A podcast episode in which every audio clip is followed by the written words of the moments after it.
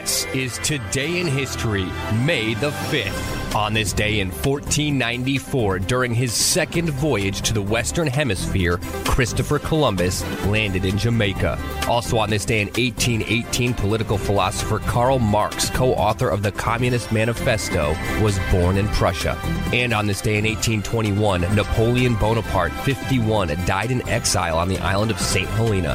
On this day in 1862, Mexican troops defeated French occupying forces in the Battle of Puebla. In 1892, Congress passed the Geary Act, which required Chinese in the United States to carry a certificate of residence at all times or face deportation. And on this day in 1942, wartime sugar rationing began in the United States. In 1945, in the only fatal attack of its kind during World War II, a Japanese balloon bomb exploded on Gearhart Mountain in Oregon, killing the pregnant wife of a minister and five children. In 1955, West Germany became a fully sovereign state. Also in 1955, the baseball musical Damn Yankees, starring Stephen Douglass as Joe Hardy, Gwen Verdon as Lola, and Ray Walston as Applegate, opened on Broadway. Now listen to me, you guys. This game of baseball is only one half skill. The other half is something else, something bigger. You gotta have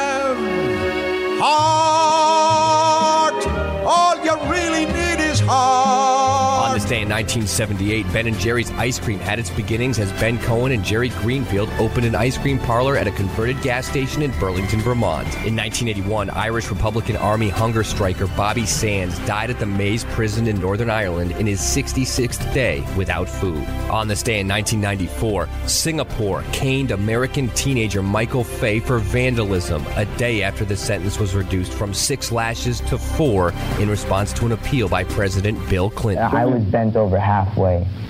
I mean, my back was bent in a 90 degree, and I was cuffed, um, buckled like this. And he's whipping it as he's going on, on each step. And You hear the whip? And yes, you, yes, I can.